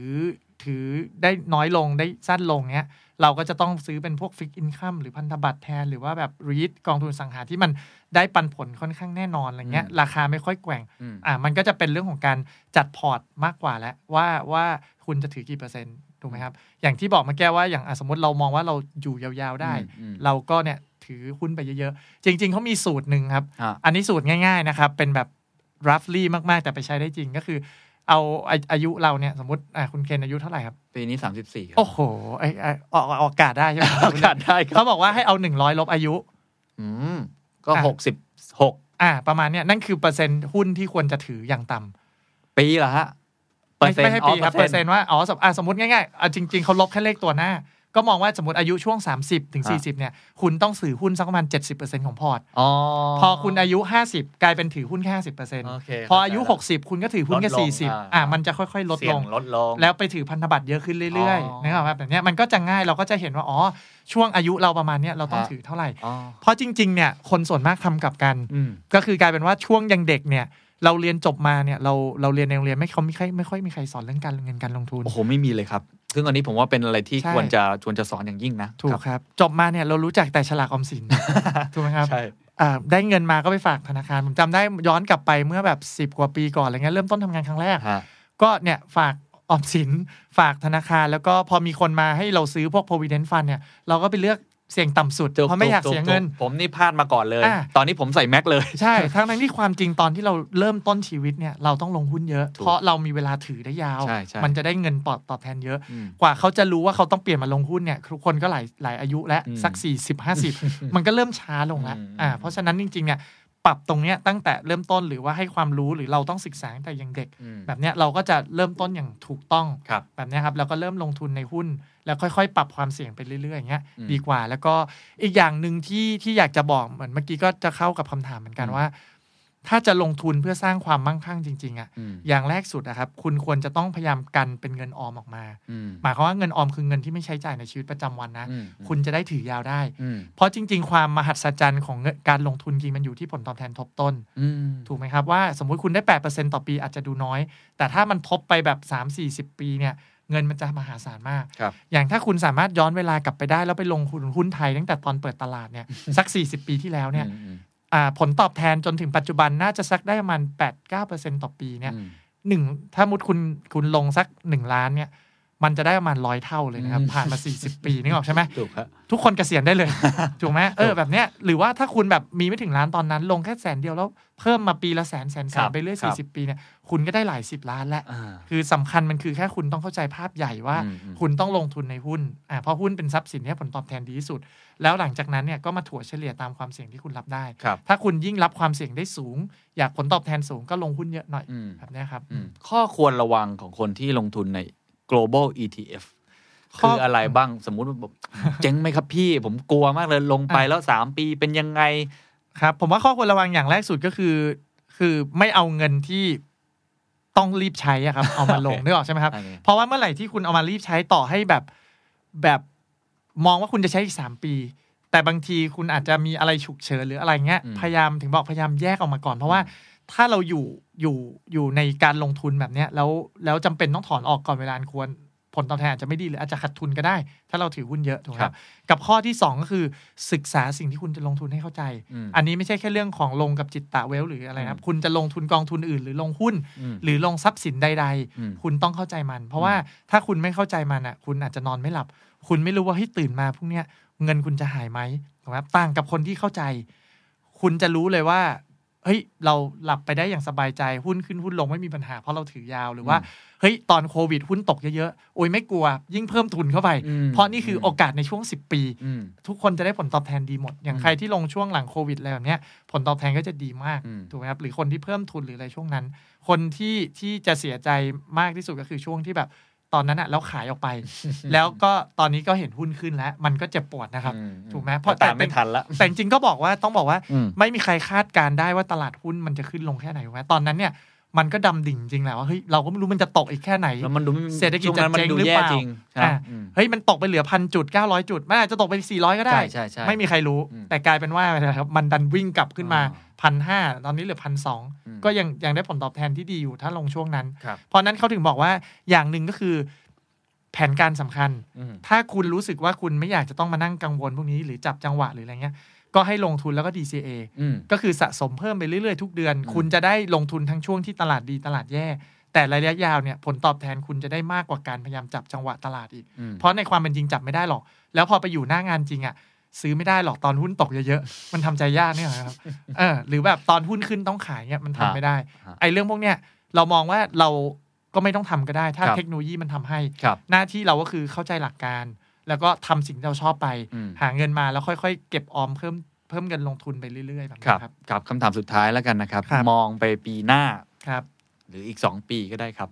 คิดว่าอะเศรษฐกิจตลาดการเงินตลาดทุนเนี่ยครับมันจะเป็นยังไง และนักลงทุนควรจะเตรียมพร้อมอย่างไรครับอะผมจะถามคำถามเบสิกเลยคนใหญ่คนชอบถามอะปรับอ่าพอร์ตยังไงครับมีวิธีคิดยังไงดีในปีสองปีข้างหน้าที่โอ้โหคุยกันมาหลายคนหลายคนครับก็ มีวิวที่ค่อนข้างลบนกาทีฟอ่าระดับครับหนึ่งของจิตตะของคุณเผาเองมองไงบ้างครับ จริง ๆ ผมมองว่าก็ต้องต้องกลับมาเข้าใจภาพใหญ่ก่อนนะครับอืมว่าหนึ่งคือวิวทุกคนเนี่ยต่อให้เป็นผมพูดเองนะครับ ก็ห้าสิบห้าสิบครับ ถูกครึ่งผิดครึ่ง เราไม่มีใครรู้หรอกคือตลาดหุ้นเนี่ย มันเกิดจาก mass participation คือคนจำนวนมาก ถ้าคนจำนวนมากบอกว่ามันจะขึ้นมันก็จะต้องขึ้น เพราะคนซื้อถูกไหมครับอะเพราะฉะนั้นอันเนี้ยสิ่งที่ผมทำทำทำได้มากกว่าคือ พยายามดูภาพภาพใหญ่ ๆ ว่าในทุกๆวิกฤตอย่างที่บอก มันมีบางธุรกิจที่โตได้เสมออมถูกไหมครับ เศรษฐกิจทั่วโลกอาจจะแย่ แต่ sector ไหนที่มันโต เพราะฉะนั้นอย่างช่วงปีเนี้ยเราก็สมมติคนที่ทำการบ้านอืมอ่าผมเองจริงๆก็ก็จะมีนะครับ ก็คือไปดูเลยว่าหุ้นในอเมริกาเนี่ยทุก sector แต่ละ sector เนี่ยอ่า รายได้เขาเป็นยังไงอืม sector สายการบินโอ้โหเละเทะอืม sector hotel เละเทะอืมอ่าแบบเนี้ยอ่า sector เทคโนโลยีขึ้น เราก็จะเนี่ยเข้าไปดูว่าเฮ้ยในปีหน้าสมมติงบออกไปเรื่อยอืมๆ sector ไหนที่กำลังจะกลับมา อย่างอืมตอนเนี้ยเราเริ่มเห็นแล้วว่าโรงแรมเริ่มกลับมาเร็วกว่าสายการบินอืมเพราะคนเริ่มพักแล้ว อย่างครับในประเทศไทยเองเป็นไง โอ้ยอัดฉีดท่องเที่ยวใช่โรงแรมเนี่ยฟื้นแล้วฮะแต่คนอาจจะยังไม่ค่อยบินครับถูกไหมครับถูกแบบเนี้ยครับเราก็จะรู้ว่าเฮ้ยอ่า ธุรกิจโรงแรมอาจจะเริ่มกลับมาอืมราคาตอนนี้มันอาจจะตกไปเยอะแล้วอืมอืมมันอาจจะเด้งกลับมาได้อืมอ่าอืมหุ้นเทคโนโลยี หุ้นโทรคมนาคม พวกเนี้ยเรารู้ว่ารายได้เขาน่าจะน่าจะ stable เราก็จะเริ่มลงทุนได้ แล้วก็อ่าแม้หุ้นจะขึ้นมาระดับหนึ่งแล้ว แต่ผมว่าตอนนี้ของถูกก็ยังมีอยู่เยอะอืมถ้าเรามองภาพชัดว่าเฮ้ยอีกปี 2 ปีมันจะกลับมา อีกอย่างหนึ่งที่พยายามดูก็คือเลือก industry ที่มันจะอยู่กับเราไปตลอดอืมถูกไหมครับ เช่น เช่น สมมุติเรามองว่าอาหาร อืมอะอันนี้ชัวร์อืมยังไงเราต้องกินช่วงที่ผ่านมาอาจจะซบเซาบ้างยอดขายตกบ้าง แต่อนาคตคนสั่ง Delivery มากขึ้นไหม คนก็ต้องกินอาหารนอกบ้านอยู่ดีอืมเราก็จะสามารถไปลงทุนได้ แล้วก็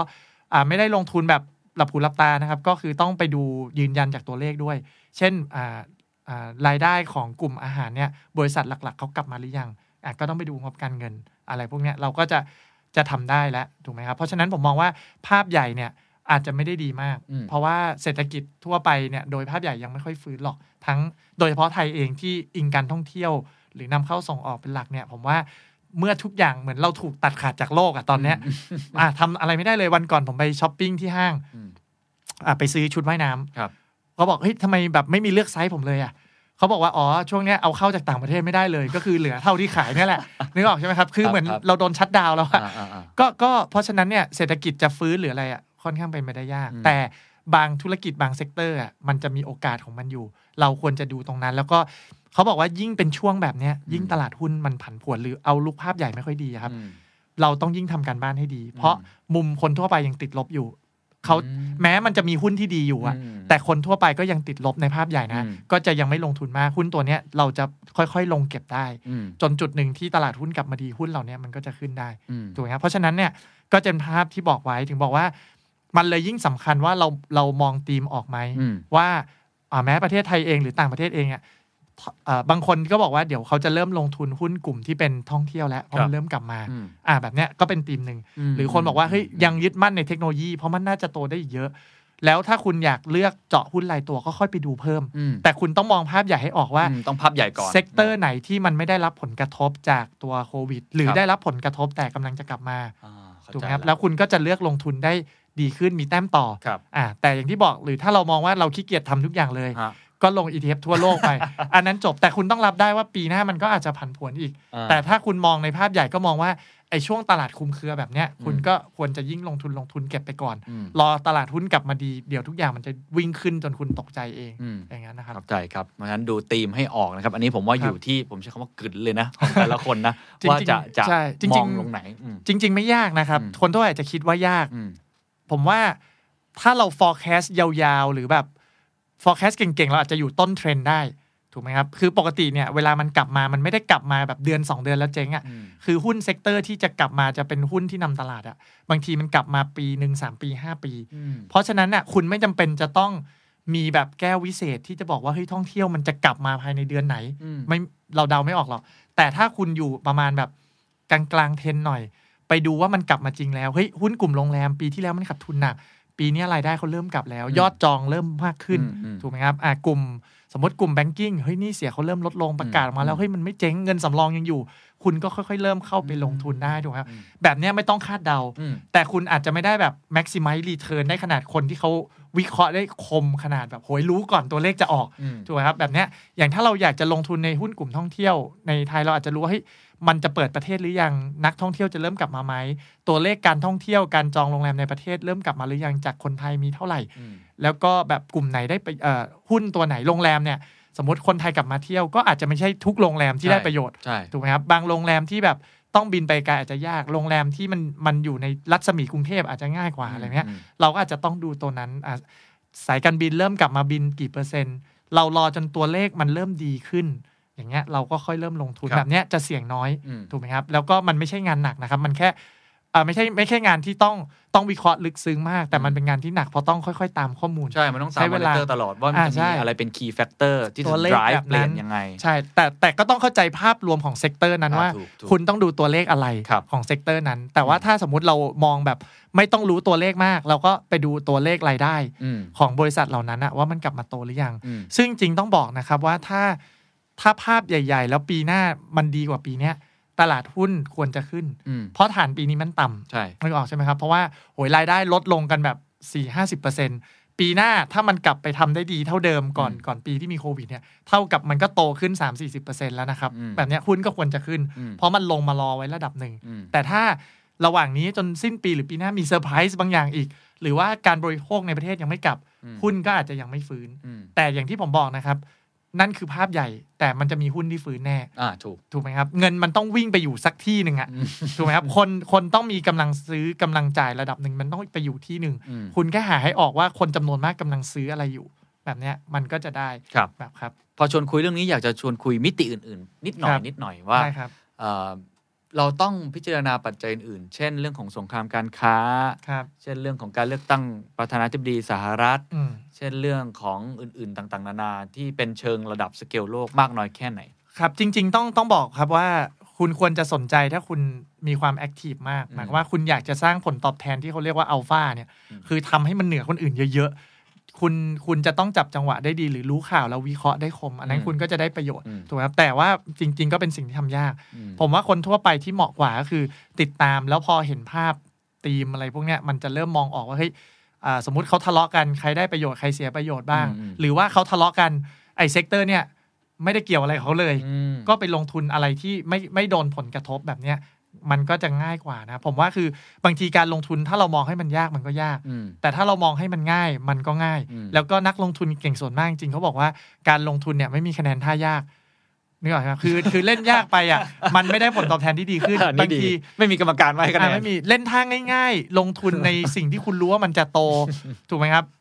ก็จบแล้ว คุณไม่จำเป็นต้องแบบเฮ้ยได้เป็นเด้งๆร้อยเปอร์เซ็นต์ทุกครั้งอ่าเหมือนที่บัฟเฟตต์บอกว่านกหนึ่งตัวในกำมือมีค่ามากกว่า 2 ตัวในพุ่มไม้โอ้โหถูกไหมครับ คุณเอาอะไรที่ลงทุนแล้วได้แบบ 10 20%ชัวร์อืมๆไม่ต้องไปเดาอย่างอื่นที่แบบเฮ้ยมีโอกาสลุ้นได้ 50%แต่มันเสี่ยงอืมก็ไม่ต้องไปเอา คุณลงที่มันชัวร์ๆหรือแบบอะคุณรู้ว่าอ่าบริษัทผลิตยาน่าจะดีส มมติโรงพยาบาลถ้ามีวัคซีนมาฉีดโรงพยาบาลก็น่าจะได้อืมผลประโยชน์อืมหรือว่ายังไงเดี๋ยวอีกสักพักโรงพยาบาลจะต้องกลับมาเหมือนเดิมเพราะว่าคนก็ต้องไปโรงพยาบาลอะอืมอะไรพวกเนี้ยมันก็จะพอเดาได้ถูกไหมครับแบบเนี้ยไม่ต้องไปลงธีมที่แบบอันตราย หรือว่าบริษัทที่อันตรายหรือแบบเฮ้ยถ้าท่องเที่ยวจะกลับมาคุณก็เอาไปดู หรือว่าเทรดวอลเขาทะเลาะกันไปแล้วมีบริษัทไหนที่ไม่เกี่ยวอะไรเลยอะมันก็ไปลงอันนั้นครับแบบเนี้ยก็ง่ายกว่า ครับครับโอ้ชอบมากครับ ไม่มีคะแนนท่ายากนะครับ ใช่ครับ ท้ายที่สุดแล้วครับอ่า เอาเอาตัวพี่เผาเองเลยครับที่ลงทุนมานาน แล้วก็เปิดบริษัทอย่างจิตตะเองครับแล้วก็กำลังจะเอ่อเริ่มต้นเรื่องของ global ETF ครัให้บคนไทยได้เริ่มรู้จักเนี่ยครับให้คำแนะนำสุดท้ายกับคนที่กำลังสนใจและครับเรื่องของ global ETF อยากจะบอกอะไรกับเขาที่จะเข้ามา อาจจะเป็นคนที่ลงทุนอยู่แล้วก็ได้ครับอาจจะเป็นคนที่จะเริ่มลงทุนเลยตั้งแต่อายุน้อยๆ แต่เริ่มมีเงินทุนระดับหนึ่งแล้วครับอยากจะบอกอะไรทิ้งท้ายครับจริง ๆ ก็ เหมือนที่ผมเคยพูดเสมอนะครับ ว่าจงลงทุนในสิ่งที่สำคัญที่สุดก่อนก็คือลงทุนในตัวเองอืมลงทุนในความรู้ความสามารถ อันนี้ต้องบอกนะครับหลาย ๆ คนจริง ๆ เนี่ย โดยเฉพาะเด็กรุ่นใหม่จริง ๆ อย่างแรกที่ควรลงทุนก่อนเนี่ยอาจจะไม่ใช่ไม่ใช่หุ้นหรือไม่ใช่อะไรนะครับอืมคือทักษะตัวเองก่อนว่าอืม เพราะว่าจริง ๆ ช่วงแรกเงินเราน้อยอะลงทุนจริง ๆ ก็มันอาจจะไม่ได้เยอะหรอกเทียบเป็นตัวเงินนะ สมมติได้แปดเปอร์เซ็นต์สิบเปอร์เซ็นต์แต่เงินเริ่มต้นน้อยอย่างเงี้ยถูกไหมครับอืมกับเราไป upskill ของเราให้เงินเดือนขึ้นอืมแล้วไปในที่ถึงคือจริงๆผมก็แนะนำหลายคนแบบเด็กจบใหม่อย่างเงี้ย คุณต้องหาว่าเทรนด์ของธุรกิจไหนกำลังมา แล้วไปสมัครงานบริษัทนั้นอืมเช่น ปัจจุบันเราจะเห็นว่าเฮ้ยอ่าบริษัทหลาย ๆ ที่อาจจะแบบ ปลดพนักงานหรืออะไร แต่กลายเป็นว่ากลุ่มเทคโนโลยีเนี่ยรับพนักงานเพิ่มเยอะมากอืมถูกไหมครับเพราะว่าเขากำลังโตอืมคุณก็ต้องแบบไปหา skill ที่ match กับบริษัทนั้นอืมทำโซเชียลมีเดียไหมทำอะไรหรือว่าบางคนอาจจะบอกเป็นยูทูบเบอร์มหรืออะไรแบบนี้หรือมาทำพอดแคสต์อะไรแบบนี้อะก็ได้ถูกไหมมันก็เป็นเทรนด์ที่กำลังเติบโตครับเพราะฉะนั้นเมื่อคุณ upskill ตรงนั้นอะโอเค แต่ว่าอย่างหนึ่งก็คือห้ามทิ้ง skill การเงินมคือระหว่างนั้นอะคุณ upskill ตัวเองเพื่อ up เงินเดือนถูกไหมครับ แต่คนที่มีเงินออมอยู่แล้วอะตรงนี้ก็แบ่งเวลามานิดนึงอืมแล้วก็มามาเข้าใจภาพรวมของหลักการลงทุน วิธีการลงทุน คือจริงๆอย่างที่บอกมันใช้เวลาแป๊บเดียวแหละ คุณสามารถตัดสินใจแล้ว แล้วก็ถ้าคุณยิ่งแบบไป upskill แล้วทำงานของคุณที่ชอบเป็น specialist เป็น expert ของคุณไป แล้วก็เรื่องการเงินเนี่ยขอให้รู้ภาพกว้างว่าเฮ้ยการลงทุนแบบไหนที่มันได้ผล ดัชนีเป็นยังไง ETF เป็นอะไร เราควรจะเลือกลงทุนอะไรอืมพวกเนี้ยมันอ่านแบบแป๊บเดียวคุณจะเข้าใจแล้ว เพราะว่าการลงทุนจริงๆ ทุกอย่างมันมันเป็น เป็นศาสตร์นะครับ มันเป็นระบบที่ดีว่าเขาบอกว่ามันมีแบบระบบที่ให้ผลตอบแทนที่ชัวร์อยู่แล้ว ก็คือเรื่องของการลงทุนในกองทุนดัชนี แล้วก็ทำ asset allocation อืมคุณจะ expect return ได้เลยเนี่ยหกถึงแปดเปอร์เซ็นต์อืมแล้วคุณบอกว่าเออ งั้นก็เอาอันเนี้ยไม่ทิ้งการเงิน แต่คุณตัดสินใจตั้งแต่แรกว่าจะลงท่าเนี้ยอืมแล้วคุณก็ลงไปเรื่อยๆ ระหว่างที่คุณค่อยๆ upskill ทำเงินของคุณ ตรงเนี้ยมันก็จะจบแล้วก็มันจะบาลานซิ่งได้ดีนะครับอืมก็อย่ามัวแต่แบบ ไปไปใช้ชีวิตแล้วก็ลืมเรื่องการเงินอืมการเงินเป็นเรื่องของการวางแผน ยิ่งคุณวางแผนได้ดีเหมือนมีดิเรกชันอะอืมคุณจะสบายระยะยาว แล้วก็ยิ่งทำเร็วอะยิ่งยิ่งทบต้นเยอะอะคุณก็จะแบบได้เงินทบต้นไปเรื่อยๆ เพราะนั้นที่เขาบอกว่าเริ่มต้นตอนเงินน้อยแต่อายุน้อยอะจริง ๆ ดีกว่าไปเริ่มแบบ4ี่ห้าสิบด้วยเงินเยอะด้วยซ้ำนะครับอืมบางเคส คือเริ่มอายุ 20 กว่า เริ่มทำงานแล้วเก็บไปเรื่อยๆ ทีละเล็กทีละน้อยเนี่ยระยะยาวมันได้เยอะกว่าอีกเนี่ยก็อยากให้ ให้เริ่มต้นเร็วๆ แล้วก็ศึกษาความรู้นะครับ เรื่องลงทุนหลักการมีชัดไม่ได้ยาก แล้วก็มี YouTube มีอินเทอร์เน็ตอะไรพวกเนี้ยความรู้หาง่ายมาก ปัจจุบันนะครับก็ก็ขอให้เรียนรู้แล้วก็ตั้งใจศึกษาทั้งทักษะส่วนตัวแล้วก็เรื่องการเงินแล้วก็ทำคู่กันไป ครับครับโอ้ชอบมากเลยลงทุนในตัวเองก่อนนะครับ เพิ่มครับ skill แล้วก็ลงทุนเรื่องการเงิน แล้วก็ลงทุนตั้งแต่อายุยังน้อยเนาะใช่อย่าเพิ่คงรับไปรีบ โอ้ใช้จ่ายฟุ่มเฟือยจนสุดท้ายใช่เพิ่งมารู้ตัวตอนหลังจริงๆ ตอนนั้นอาจจะไม่ทันแล้วนะครับ แล้วก็ครับวันนี้ถ้าใครสนใจนะครับ เรื่องของ global ETF ก็ลองเข้าไปศึกษาข้อมูลในเว็บไซต์ของจิตตะเนาะได้ตะครับเวลอะไรอย่างนี้ดูได้ครับผมครับนะครับวันนี้ขอบคุณคุณเผ่ามากนะครับ ที่มาให้ความรู้เรื่อง ETF แล้วก็ความรู้เรื่องการลงทุนดีๆนะครับขอบคุณนะครับครับขอบคุณครับสวัสดีครับ